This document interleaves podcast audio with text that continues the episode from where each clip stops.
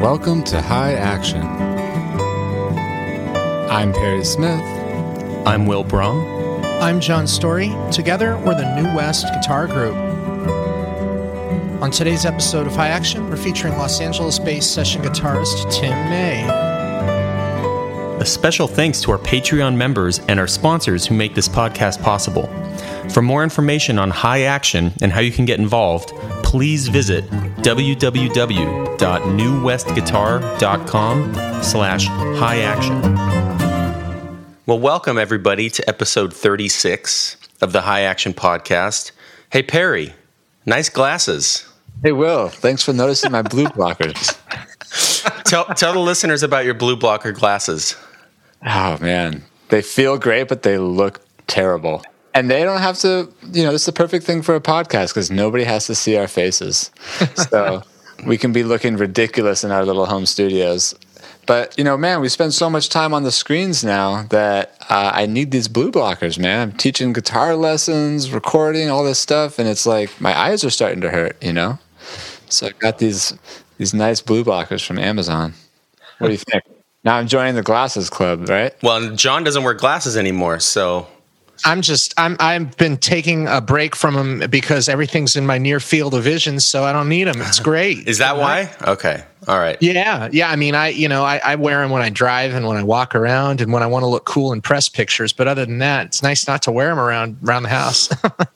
So today we're releasing an episode with guitarist Tim May, who's a wonderful, top-notch studio musician, and who's basically kept a very elusive social media internet profile. So it was kind of cool getting to talk with someone that you really couldn't find out that much about. Mm-hmm. And one of the cool things that he was talking about, when he was subbing for Joe Pass on a gig, I think at Dante's, he was with a big band, and he was talking about using his volume pedal. And a volume pedal, I just wanted to discuss that with you guys and get your opinions, because I think it's arguably one of the most important things any guitarist can have today. John, what do you think about that? Definitely. And I mean, it was kind of not something I was, that I needed a lot until I played really in New West. Yeah. It seems like the gigs that are the loudest, I really want it because I want that nuance and I want the control of the volume. And, a lot of gigs where you're playing some pretty heavy duty rhythm guitar and then you got to really crank to kind of solo over a loud rhythm section, more like funk kind of stuff or stuff with horn sections. It's really great. I like it. And it's a fun effect to use as just kind of for an attack, to kind of like attack a note and bring the swell in. And gosh, volume pedals have sure come a long way, even in the last 15, 20 years. I mean, all these new ones, I think the one that we kind of use in New West is that Dunlop Volume X is the cool. The Mini, yeah. So I'd be curious what you guys are using these days. But yeah, I definitely love it. And I can't, certain situations, just can't imagine not having one anymore these days. Yeah. I think of it as like a master fader of your sound. And, like you said, when you need that boost, or in an ensemble case like New West, blending, if one person's melody comes out, we just inch that volume pedal up. Perry, I'm sure you, being primarily a 175 player, very much appreciate having that volume pedal boost ability. I do. But, the volume pedal can bring out some bad habits. It also can kind of work against you. Like, you got to be careful with how you use the volume pedal too. It can mess with the tone of the instrument too, So, and they break down. I mean, we've gone through so many volume pedals in New West, but it's a crucial pedal to have, especially in New West, Will, with what you were talking about when we blend parts and go from playing like rhythm guitar where you really want to dig in to try and get a nice touch when you're playing something out like a lead or a solo or something. Mm-hmm. So it is a crucial pedal, but I sometimes really enjoy gigs where I don't have to touch the volume pedal at all, where I'm just dealing with the dynamics in my hands and I'm not even fiddling with the volume on my guitar that much. But this is a huge element that we all have to deal with as guitar players, especially if you're playing, like an acoustic instrument, like a box or something like that, is you got to deal with volume. I definitely recommend the Dunlop Volume X Mini. We've been using that, I think, since 2016 or so, and it's pretty solid. It's awesome. an instrument that's closely related to ours that has been so critical with volume pedals is pedal steel players, you know, forever. Like, that's a major part of that instrument. And Goodrich, I've had a couple of those volume pedals, and those are pretty slick. But yeah, like Perry said, they're high maintenance. When they get dusty, they get really, really noisy. And boy, for guys like us that have a pretty big need for clean sound, noisy stuff can be a real drag. You know, when you're trying to get a sound through your signal chain. So yeah, it's definitely a high maintenance part of the pedal board for sure. So. Volume pedals, High Action podcast approved. Now, before we get on to Tim May, we want to remind you to go on over to Patreon. And if you're really liking what you're hearing, go ahead and support us on Patreon. There's all kinds of fun, exclusive content on there. Most recently, my face being frozen on Zoom on one of our discussion videos. So if you want to see that ghastly image, make sure you sign up. John, why don't you tell the listeners about some of the other perks? Well, and, you know, not to mention with just Patreon, don't forget at Teespring, we have a High Action store, and you can get coffee mugs. You can get these really great T-shirts, New West T-shirts, new and High Action T-shirts and mugs. So check out Teespring for sure. And you can search us there by looking up High Action or New West Guitar Group. It'll pop up either way.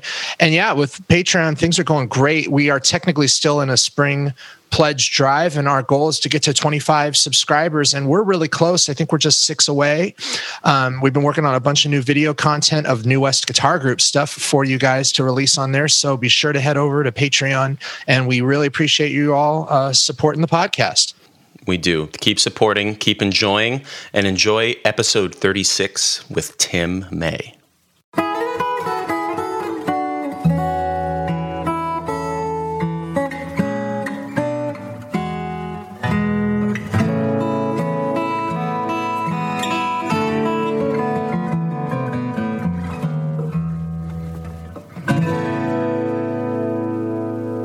Tim, I must say, it's really fitting that your picture isn't here because you're quite an elusive character to track down online. I was trying to find like a bio, or you keep it elusive, which adds to your mystique.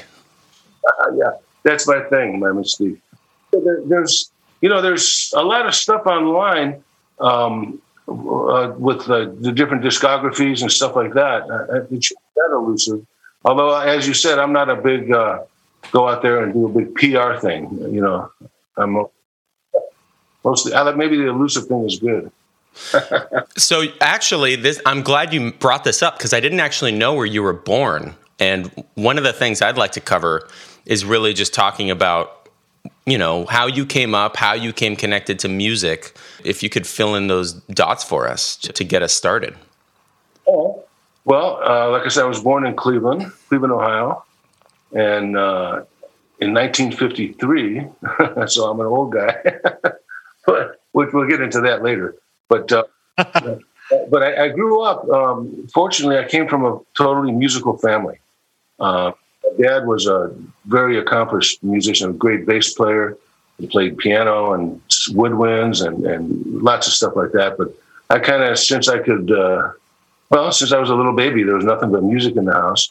And my uncles, my dad's brother, Frank May, played in the Cleveland Orchestra for 37 years with George Zell, and he was really a great bass player as well.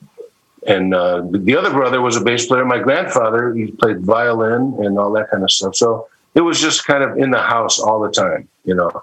And I think we had every instrument in the house except a guitar. So naturally, that's what I started deciding I wanted to play when I was 8.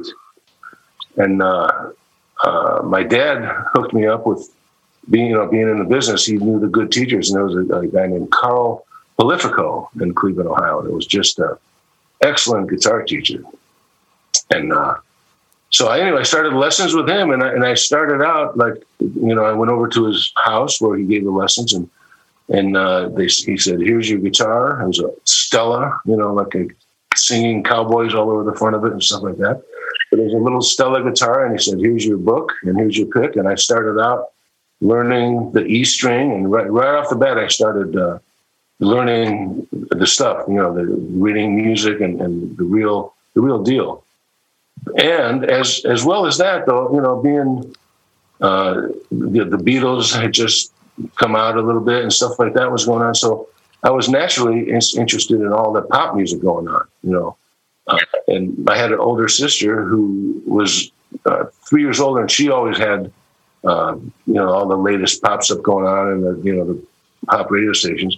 And my dad always had, you know, Miles Davis and Oscar Peterson, and he would bring all these records home. And I said, I get that end of things. And then my uncle was in the classical vein, so I kind of got hit with that too. So it was a nice broad, you know, exposure to a lot of that music stuff. So then, well, so I started taking lessons and playing, and you know, getting pretty good. And you know, when I was about 12, you know, we started the little cover bands and talent shows and all that kind of stuff—the typical thing that people do. And then, you know, by the time I was like 14, I realized I was getting real serious about, you know, being a musician. You know, I really, you know, that was my direction.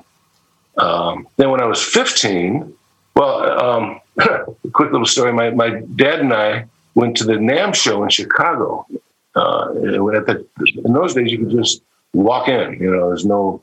You didn't need a NAMM pass? Yeah, I know. Now they didn't even have a show this year because of the COVID. Anyway, so we went there, and at the Gibson booth was a gentleman named Bruce Bowling, who I don't know if you know that name, but he was with Gibson for years, and they were playing... he was showing the new Citation guitar and this and that and talking. And I got to play a little bit. And he said, well, Johnny Smith, he told me, was having a seminar the following summer in Colorado Springs. It was Johnny's first seminar. He said, you should go to that, you know. So I said, yeah, great. I was only 14 years old. So that's next summer. I earned enough money to go because I painted my neighbor's underhang in his house, which was great. So I got money, and you know, my parents were very supportive. They let me go to Colorado Springs and at Johnny's seminar, and that was really money. By now, I'm playing pretty good. You know, I'm not you know, I was only 14, but I was kind of getting, you know, ahead of things. So anyway, I went to Johnny's seminar, and I met Howard Roberts there. Howard was a guest. Another one of my favorites. And anyway, I met Howard, and we talked about one of the things that Howard told me was, you know, by then I kind of knew I loved the idea of the studio musician thing. I loved the diversity and just the whole thing of being all about music and not necessarily show business, you know. Anyway, so Howard says, okay, when you're 20 years old, you should move to L.A. He said, don't wait till you're 22, and don't move when you're 18 or 19. So I wrote it down, you know. So by the time I was 20, I loaded up my car with my two pairs of Levi's and all my guitars, and we went out to LA. so then the following year, Howard had a seminar. So after Los Angeles, and that was his first seminar.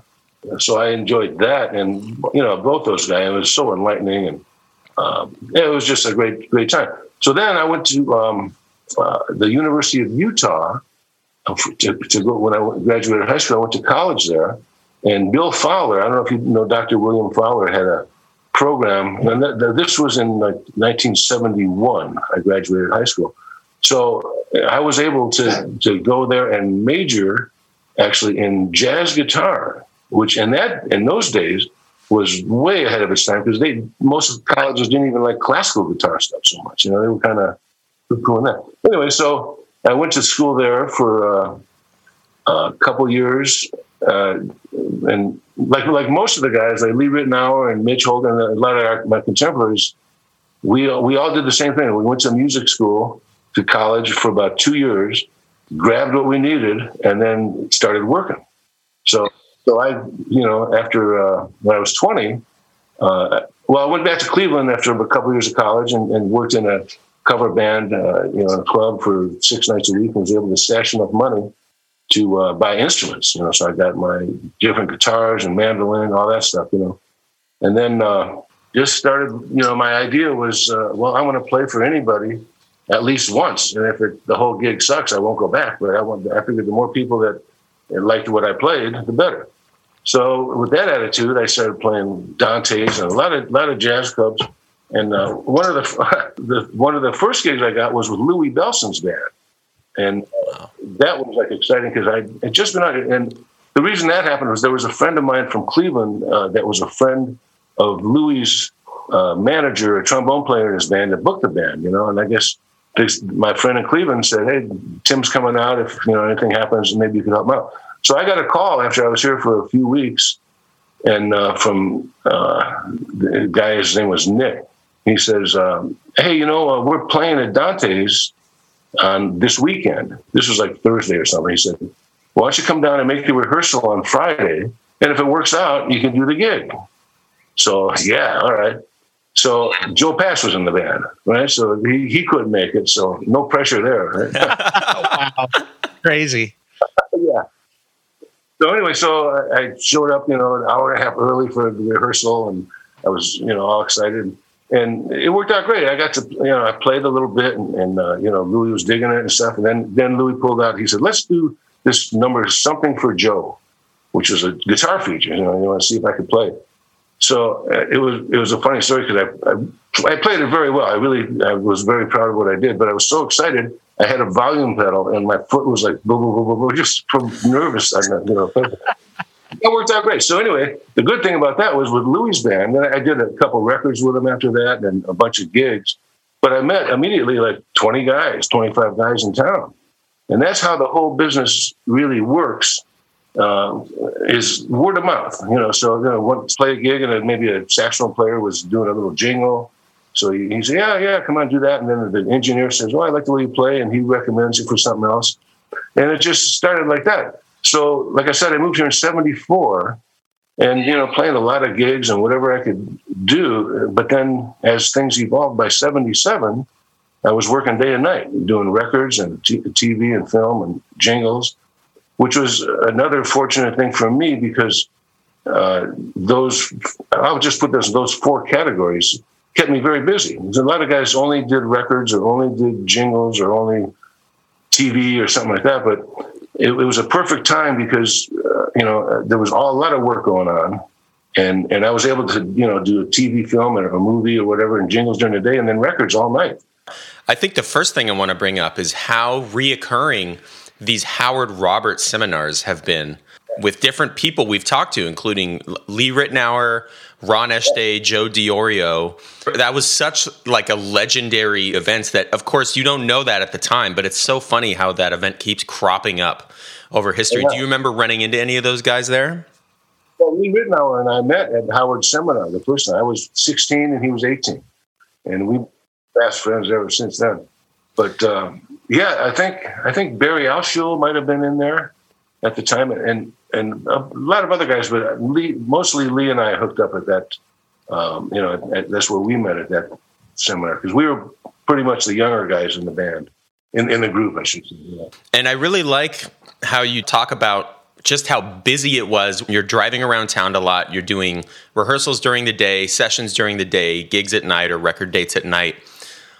I'm wondering if you could give the modern listener, because right now no one's doing that. So I'm wondering if you can give us some insight into like your mindset and almost, your mental stamina of being able to really deliver when you're literally running all day, every day. Well, it's funny at the time, now with the COVID thing and just the workload being a lot less in town in general, there's much less work going on. And in those days, though, I was talking to Bob Zamitti, who played drums on that CD I sent you. We were talking the other day about how, when we were working so much, we really did like 3 dates a day, almost every day.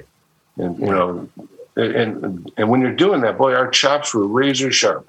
It's just you get a momentum going that is just, it just is. You just go there, play this, play that, and somehow there's a momentum that you accumulate from working all the time, and it was exhausting, but that was the time to do it too. I was young, and a lot of energy, and the work was just fun. I always loved the diversity of it. I would do a record with like Lionel Richie, and then later on I'm doing Jerry Lee Lewis, And then John Williams scored in the morning. You know, so it was diversity was.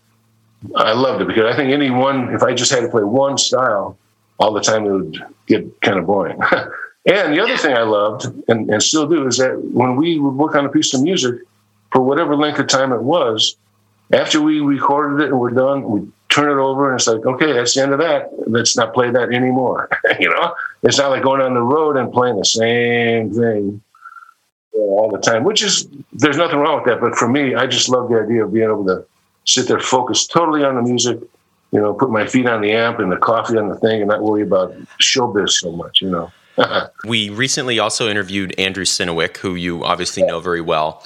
And that was something that really stood out to him also about being primarily involved in studio playing is really, or just sideman playing in general, is really getting to focus on the music and not even having to consider the front man, the lead, you know, everything that comes with that. And I think that's a really good point to bring up is when you're there to serve the guitar chair or the music chair, that's your whole realm. And there's a lot of enjoyment in that. There's a lot of enjoyment. And the other thing that's great about, well, any busy music town, but in LA in particular, I've always felt fortunate because all I have to do is show up and play well. But I know that there's going to be a great engineer doing that. The copyist is going to be great. All this stuff, the arrangement hopefully is good. You know, there's weak links here and there, but for the most part, everybody's doing a great job of what they're doing. So I don't have to worry about anything else. All I have to do is show up and play. You know? Right. Do you feel that that's more rare these days where you have an engineer running the session, you have someone arranging the music, or do you feel like nowadays maybe a guitarist that would be along a similar path that you were on is innately more responsible for most of that stuff and not just the music? Yeah, because especially with this COVID virus thing. I was talking to Andrew about that, who's one of my favorites. He's a great player.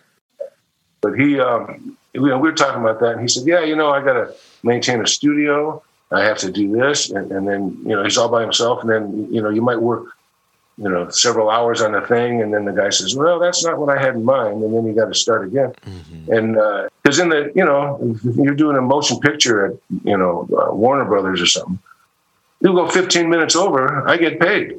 I do an overdub, I get paid. I play banjo and mandolin and dope, I get paid. You know, it's all that stuff. If I'm at home, they don't understand that, you know, and they don't, it's just it's a more challenging thing. And the other thing is, I can't compete with Capitol Records with my little home studio. I mean, it's good, and it's better than it's ever been to get a good quality sound. In fact, I did that whole trio album in my studio at home. It's a lot more responsibility. I think the biggest challenge is if I go into a date with somebody and we're in the control room and say I'm doing the guitar overdubs, and I say, well, how about this? And I try something, and they go, well, no, let's do this. Great, okay, that took 5 seconds to figure that out. If I did a whole thing and then send it to the guy and mix it, and the guy says, well, you know, it's a more challenging situation, no question. I agree. I think that's a rare thing that you just can't recreate through the digital technology. The personal interaction, and I mean, obviously that goes into us three as jazz guitar players. You know, jazz is a music that survives, that lives and breathes on like personal interaction. But in the studio sense, yeah, you know, working with the engineer, working with the arranger right there and being able to do something really quickly, as opposed to hours later you get an email and you're like, well, okay, but I can't track that until tomorrow. And then by then you'd move your mic from your amp, you know, or your EQ's different. So yeah, there's a lot of physical work. I mean, just, you know, if I sit down at a session in the studio with the whole band, I play. That's all I worry about. I don't have to get the mic and put the mic away and move the amp and all that stuff. You know, it's like I said, it's all the focus is about just playing, which is a real luxury. So last week we talked to Mitch Holder. Yeah. And he had a great quote, and I wanted to run this by you and see what your thoughts are. When you're in the studio and you're working with a producer, he said producers hear with their eyes. Well, yeah, that's very true. It's not always, though. It's, you know, that's the other thing about this business is every day, every session, every musical scenario is unique to itself. sometimes producers do listen with their eyes. And then you just, okay, here's what it is. But, I don't know, many times they really hear what's going on. You could look really cool, but if it's not really making it, it doesn't. Well, I'll give you one example. Years ago, I played, a lot of classical guitar and stuff, and there was I think it was possibly an Ovation. Somebody came up with a guitar that they wanted me to check out. It was a nylon string guitar, but it was blue. It was like just blue, And I said, well, that's cool, but I don't want to sit in front of John Williams and he's going to look at a blue guitar. And then, he's not a good example because he's all about the real deal. But, somebody might say, this guy's got a blue guitar. It just seems like that would be. So I had a pass on that guitar.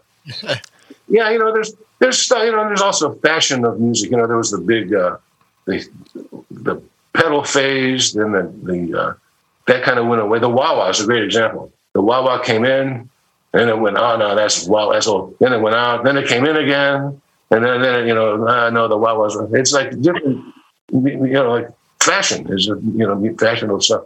The, the Strats, we used 335s for years, a la Larry Carlton brought that in, and then everybody started going to the Strats, and that became the fashionable sound, and then now it's totally diversified with all kinds of guitars. But, some people, that is true sometimes, listening with your eyes. I think that's another reason. It was interesting during that era of like the early 70s, or early to mid 70s, when, Mitch and Lee and I started getting real busy, real fast. I mean, it was like I went from doing nothing to going out and buying a new Cadillac, and saying, all right, But I think part of that was a visual thing, a cultural thing, because Tommy Tedesco and Dennis Butterman and all those guys were doing, the majority of the work, but they were of a different generation. And culturally, so I think part of the appeal that we had was, oh man, get these hip young guys, because the music was getting much more youthful orientated.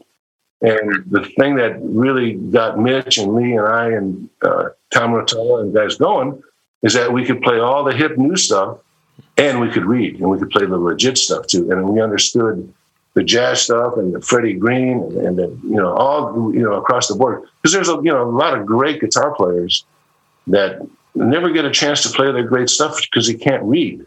They can't read to get the gig, which is, that's a shame. Because, I always said I never cared what people didn't do. You get a guitar player that's fantastic. George Benson, he can't read. But so what? It's like...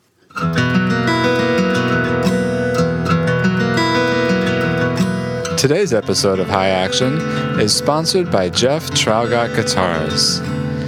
Jeff is a luthier based in Santa Cruz, California, and he brings an incredible quality of artistry and craftsmanship to the acoustic guitar.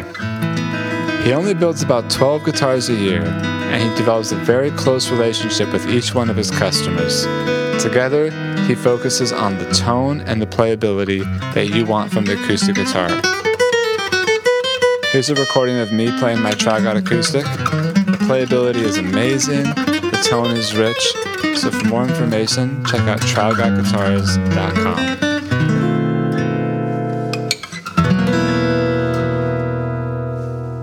I'm glad you brought up reading. I feel that there's nothing but benefits coming from being able to visually interpret music on a page. I'd like to get your insight on functioning as a high-performance reader. So not just reading it down, but reading it down and making music possibly on the first take, likely, definitely by the second, and like the type of memory retention that comes with that. Yeah, well, first of all, you're right. Being able to read is an enormous asset for getting gigs, because you have to, I would never have been able to play with Louis Bellson's band if I couldn't read. I would have never had a chance to play what I played. But equally important, I think, is just the intuitive sense of playing, where you're not reading, but, you have a sense of playing separate from that. But the other thing about reading is that it's so easy to expose yourself to new music and musical ideas and stuff. I could look at transcriptions of things and just learn quickly with reading. It's like learning how to read letters in English. You know, if you couldn't read, it'd be, you know, take forever to learn something. But it's, you know, it's, there's so many great things about reading. Now, getting to the other point, it's being a guitar player too. It's interesting compared to say somebody in the string section. Their stuff is written out. That's what they're going to play. Period. They don't care what you have to say. I mean, it's like you play this and you're done. As a guitarist, guitar being somewhat of an elusive instrument, a lot of guys don't know what is more guitar friendly to write and to play on the instrument. Mm-hmm. So part of the secret about being a, like you said, making music out of that stuff is knowing how to make it musical and yet capture what the guy has in mind. Now, here's the thing: when you're playing with, if I'm playing with a composer or producer, whatever that I know, and he knows me, and I know I could go in there and, you know, we'll get anywhere from no music at all, maybe a chord chart, you know, maybe nothing, to a bunch of fly stuff written all over where it's reading, where you got to really read. So the idea is to make it sound great.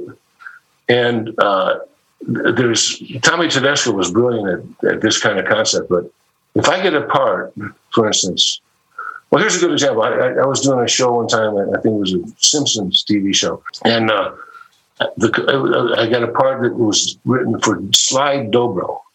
So, you know, I'm pretty good. I play lap style dobro, and it's fun, and it's not. But this part, I think, might have been in unison with flutes or something like that, and it did not rely on the instrument at all. It was just a not right, you know, for that. So instead, now here's the wrong way to do it. You don't want to raise your hand in the middle of the session and say, "Mr. Composer, this is not playable on this instrument," you know, because that makes him look like an idiot. The producer's going to go, "What? This guy doesn't know how to write." And it's everything is a bad idea about that. Instead, I just played it on my Martin D18 and made it work, and it sounded great. And I didn't even say anything about it because who cares? But it just, all they knew was, boy, that sounds great. As opposed to the other wrong approach would be to try to play it on the dobro and make a big mess out of it. And then everybody looks stupid again. So there's those little nuances about how to fix things and stuff. Oh, I started saying, if I'm working for a composer that I don't really know, and I get a part, and oftentimes what they call you for is to do your thing, you know, make the part swing or sound great or whatever. So I'll kind of mess with the thing and do, you know, intuitively what I think would be good. Then I kind of wait for the reaction from the composer. If I see smiles and everything, good, keep doing that.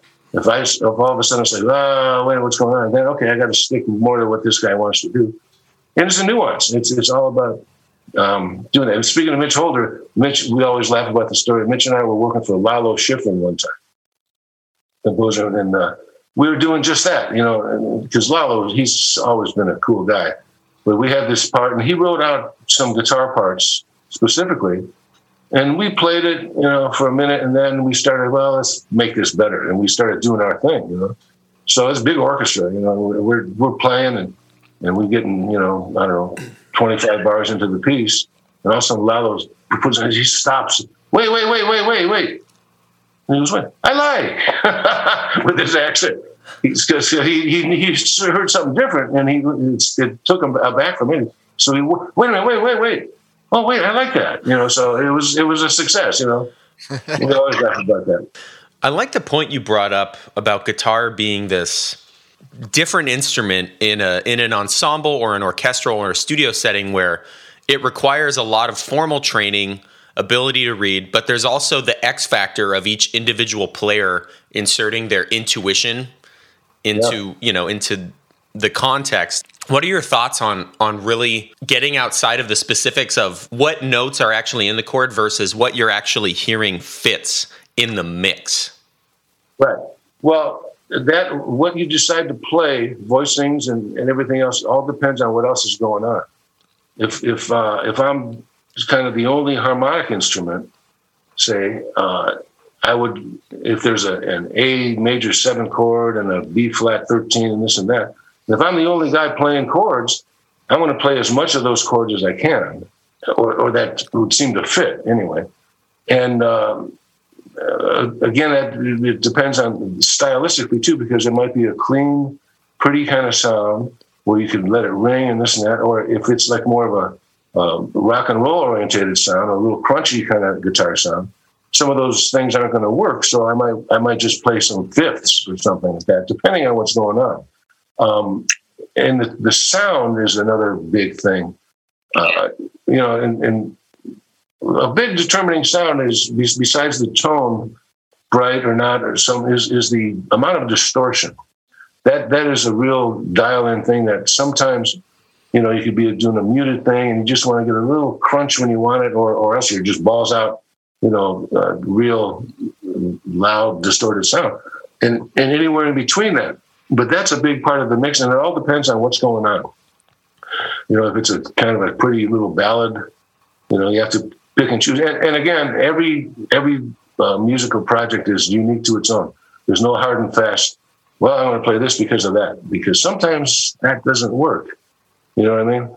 So it's really about, I think the whole studio thing for everybody, but for guitar players in particular, is the flexibility of saying, you're going to take a shot, because let's face it, if you get 10 different guitar players performing a piece, you're going to get 10 different total approaches. So if I take an approach, that's kind of goes back to what we were talking about before. If I do a thing, I say, well, I'm feeling this to be like this. And the guy says, well, no, I'm thinking like that. Okay, then immediately be able to change and don't get locked into any specific thing. Which is another, it goes back to another point, with the ease of giving parts to people in advance, they, here's the part, here's what we're doing, and this is going to be like this. I hate that, because like Tommy Tedesco said, if I can't play it in a few minutes, I can't play it. So I don't like to get, I'm pretty fast at doing that stuff. So I like to see it go in fresh. If somebody sends me a piece of music or kind of like a demo, this is a la this or that or something, then I start getting preconceived things about what I want to do. And invariably, when you show up at the date, and that all that does is take you down one path that might not be the path you want. So I like going in fresh and hearing things right away without, like I said, I'll figure out how to play it real quick. But, I like to have a fresh thing, because it's not always what you assumed it was going to be. When, if you're working on something for 2 days and you got a whole thing and then you go and it's like, wow, That's an interesting point you bring up. At this time, can I play your wonderful guitar work on Lionel Richie's Dancing on the Ceiling album? Sure. I actually took the outro portion because there's a little more guitar goodness in there. Well, all right, so here is Tim on Deep River Woman.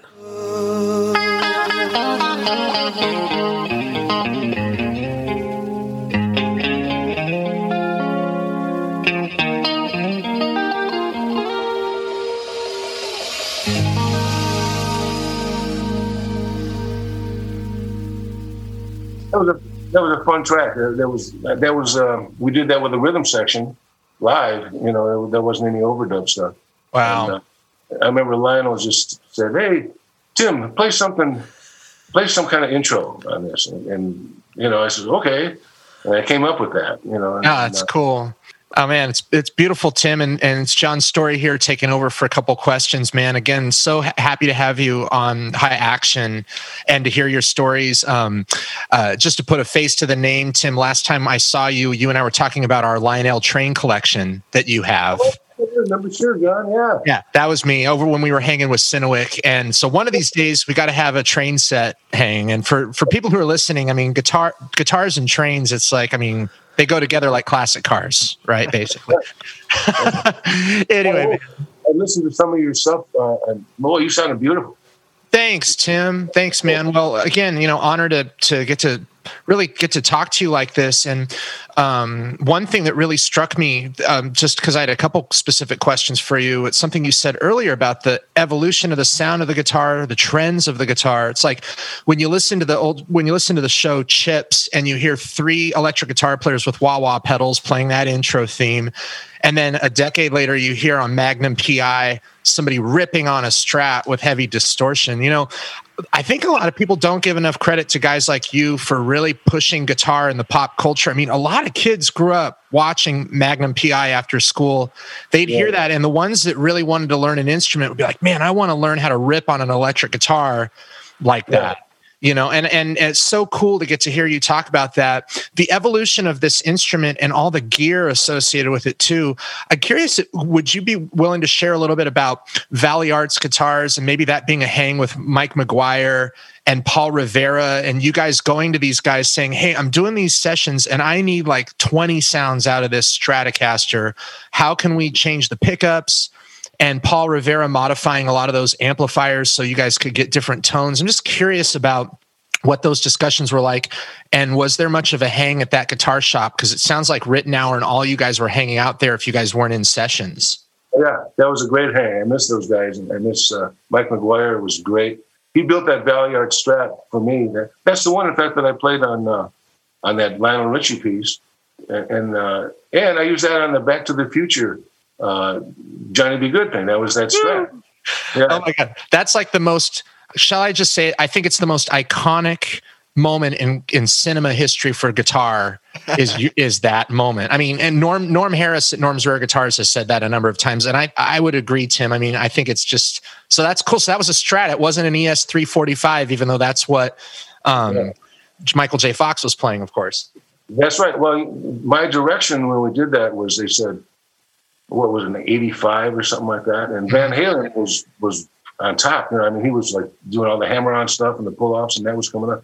So they said, okay, Tim, we want to make this, in this one piece, go from the 1955 style, and it's going to be a whole, we'll go through the history of the guitar to the present day.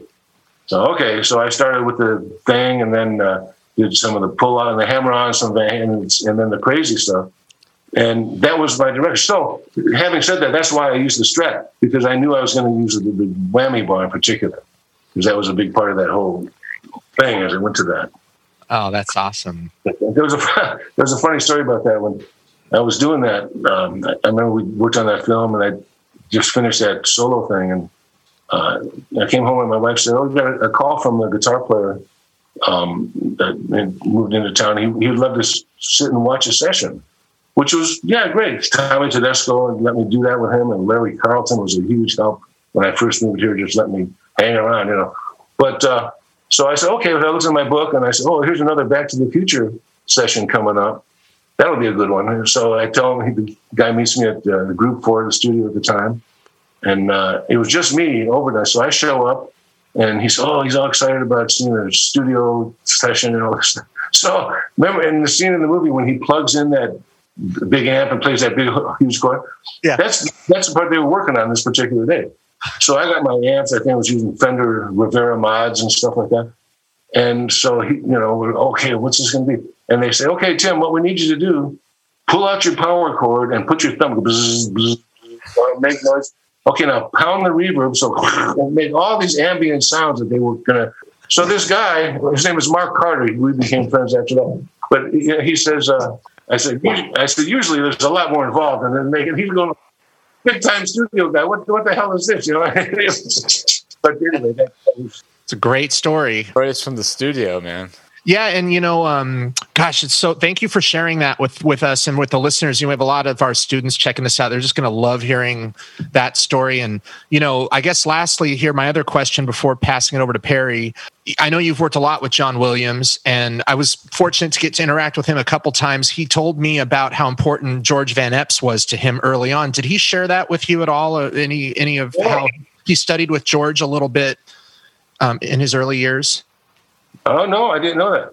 Wow. Yeah, he said that Van Eps gave him a lot of compositional ideas, and he sat down with him because, of course, we knew John Williams was an awesome jazz pianist. And for those who don't know, go check out him playing with the big bands, because it's incredible, some of those recordings of John Williams before he was writing for all the movies, of course. Yeah. He was Johnny Williams.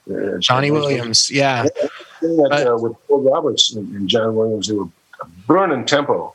And he's great. He's a ridiculously great musician. And George Van Eps, that guy, it's ridiculous. And I don't know if you ever saw him play. I didn't get so. And this is a great segue over to Perry too. Perry and I met at USC in 2001. in the studio guitar department. We were both students at Joe DiOrio's and Frank's, and Van Eps had just passed away, I think, that summer. And I was so excited to get to LA, and I'd heard about this guitar night that John Pisano was having that Van Eps would play at every now and then, and he had just passed at that time. But anyway, great to chat with you, Tim. I'm going to pass it over to Perry here. Real quick, what I was going to say about George Van Eps was the few times I've seen him play, maybe 5 or 6 times, he's playing the most comprehensive, unbelievably sophisticated, beautiful, well-executed stuff. And he's like unbelievable. He's just like, sitting there strumming nothing, But, he was something else. By the way, I have an Epiphone guitar that from 1936 that is an Epiphone Broadway with a deluxe neck. It belongs to George Van Eps before he gave it to Howard Roberts. Oh, wow. It's a 6th string. George moved on to the 7th string and gave Howard this guitar. Oh, very cool. And I first saw that when Mitch and I, when I first moved to town, Howard had a little office on Whitsitt in Hollywood, in North Hollywood. And we were walking out one time, and Howard was all about the music. So I'll never forget. He says, "Guys, look at this." And he opened up his Mercedes trunk, right? And pulled out that Epiphone guitar. And he puts his foot on the bumper, and he's dig this, man. He's playing. Traffic is like beep, beep, beep, and driving by, and all this stuff is going on. And Howard's grooving in the middle of Whitsitt Avenue. Oh man, what a character! Oh, he was beautiful. Hey Tim, it's Perry over here, and it's great to meet you and get to speak with you. I was just going to. You also. I listened to some of your stuff this morning. You sounded great, man. You guys are. Thank you. Yeah, thank you. Quite a compliment coming from you. I just wanted to cycle back to Howard Roberts because it's so amazing how influential he has been on the LA guitar scene and certain generations. People like yourself, Mitch Holder. It's pretty incredible, and the history that he had in that town.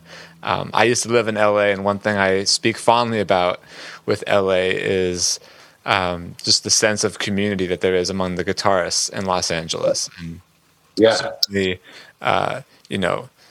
GIT started like that, but for me, moving down there in 2001, John Pisano's Guitar Night was a big part of that community, and that's where I first heard about your name.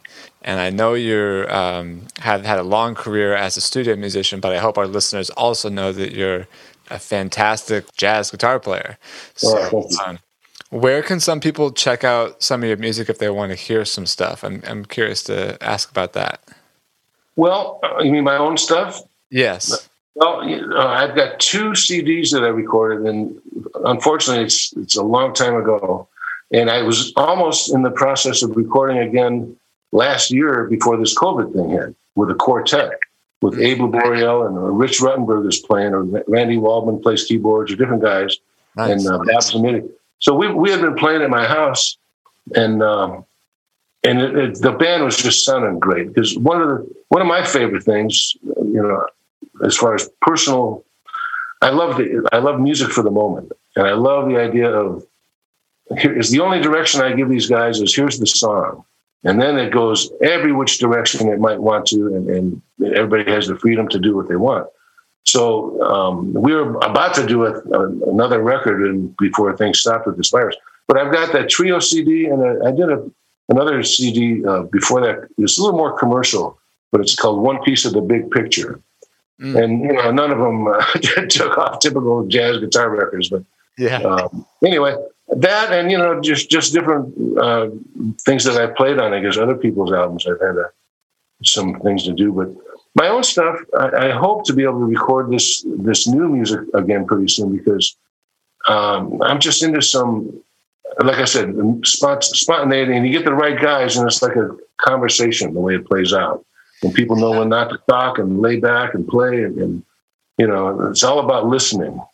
It definitely is all about listening. And one thing I'm kind of curious to ask, maybe that's happened more currently for you is, musicians, we've all been going through so much from the pandemic.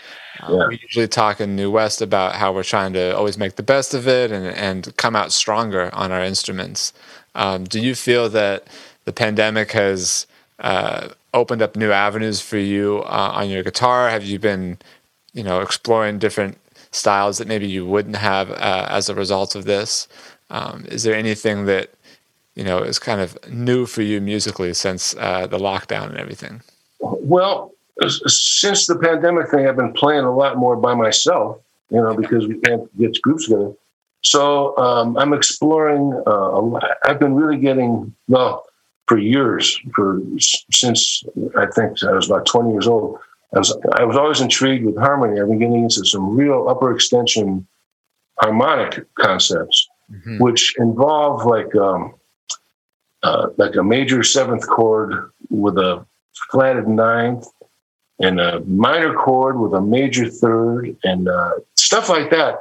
That is, I look at it in a different way. I kind of approach it like there's a major seventh, major ninth, 13th, 15th, 17th, and stuff like that. And it's very dependent on range and stuff like that. Yeah. Yeah, what that is, it's an E, like you could call it E 17th or 19th, but it's an E major chord, but it's got some other notes in there, like F natural. I could play an F major 7 like this. Yeah. I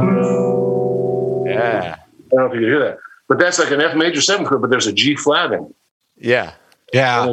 Some other stuff like that going on. Those really tight voices.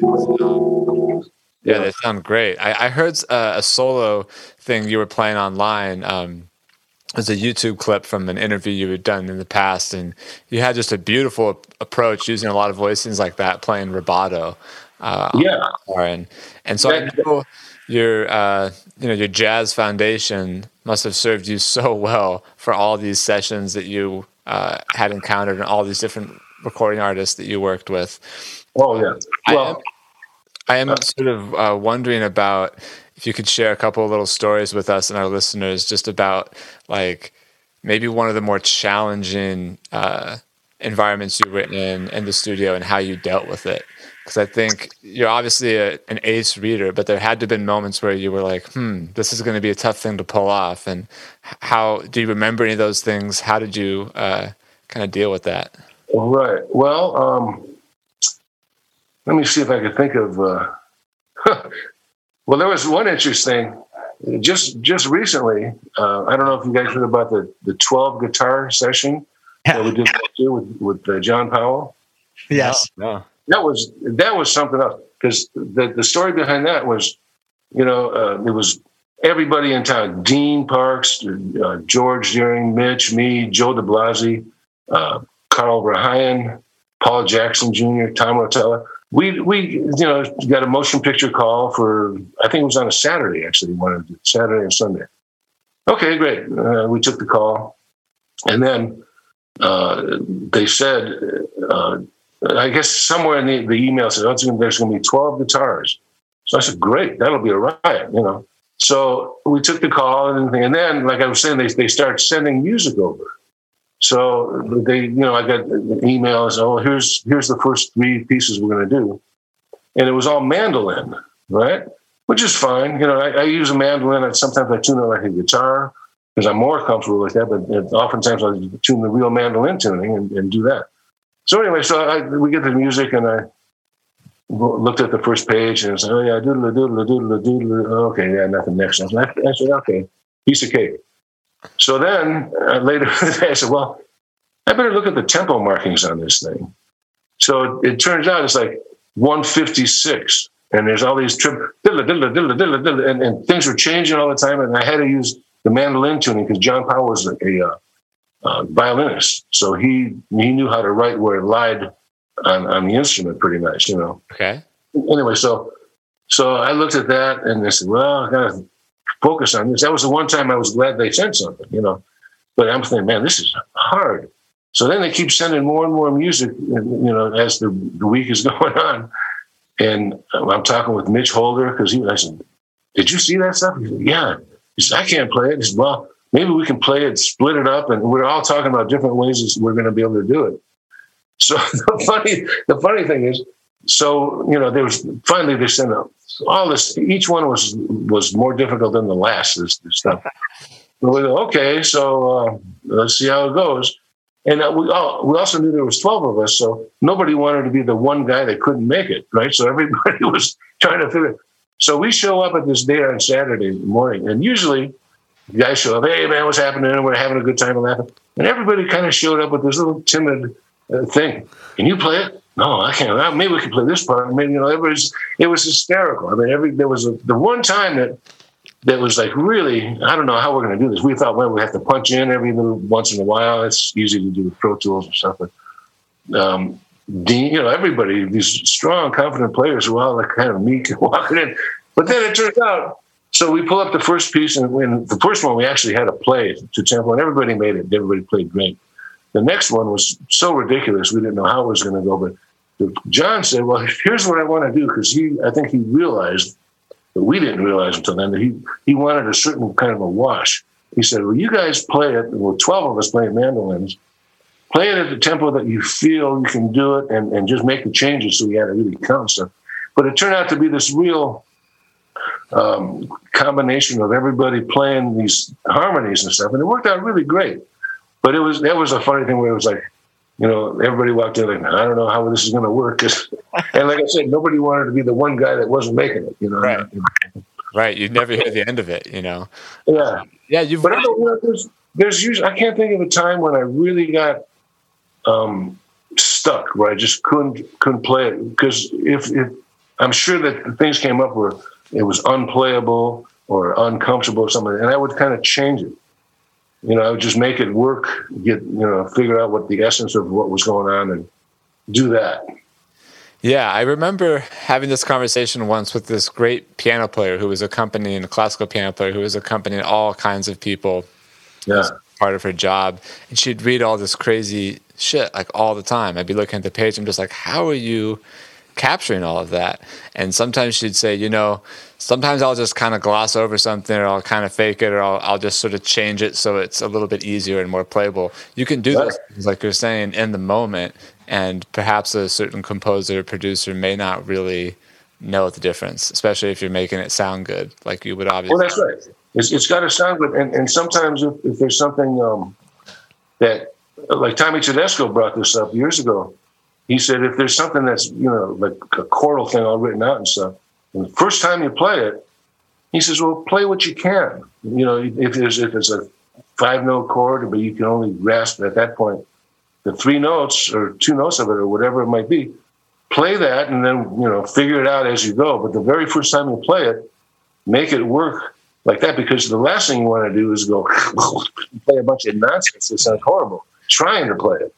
So, you know, you make it work and play what you can, and then try to figure out how to make it sound. But I don't think I ever got busted where they said, okay, go home, this ain't making it. Yeah. No, I don't think you did. And your resume certainly backs that up. Yeah.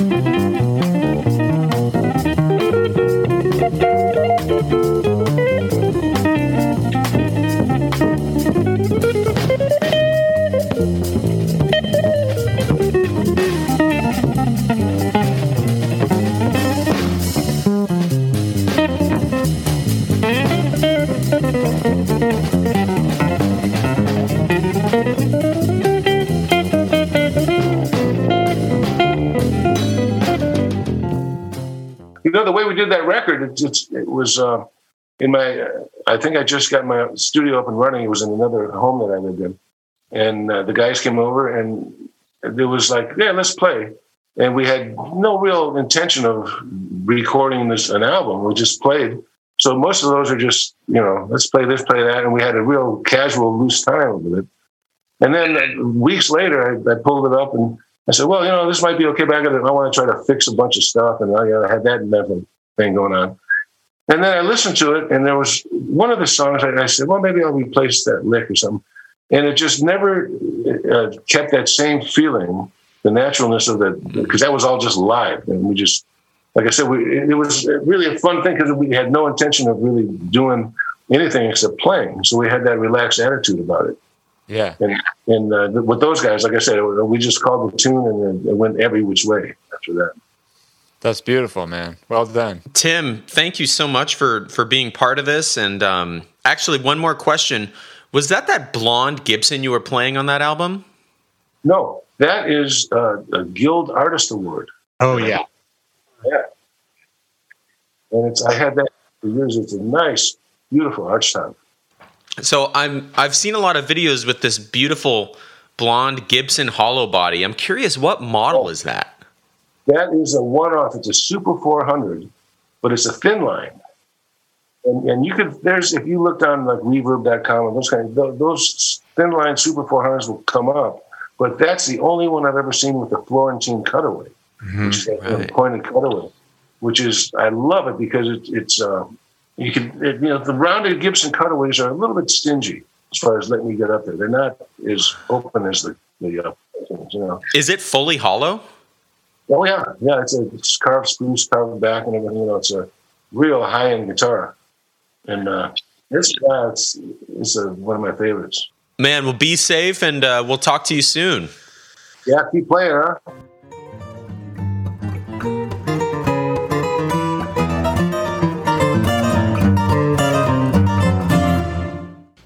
Thanks again for joining us for another exciting edition of High Action. We'd like to take this moment to thank our sponsors for making this podcast possible, especially those who follow us on Patreon. If you'd like to join us, visit us at www.patreon.com/New West Guitar Group. There you can subscribe monthly to our Patreon page and get exclusive content from today's podcast. Lastly, don't forget to subscribe on Apple Podcasts for all the future episodes. Once again, I'm John Story with New West Guitar Group, and thanks for joining us on High Action.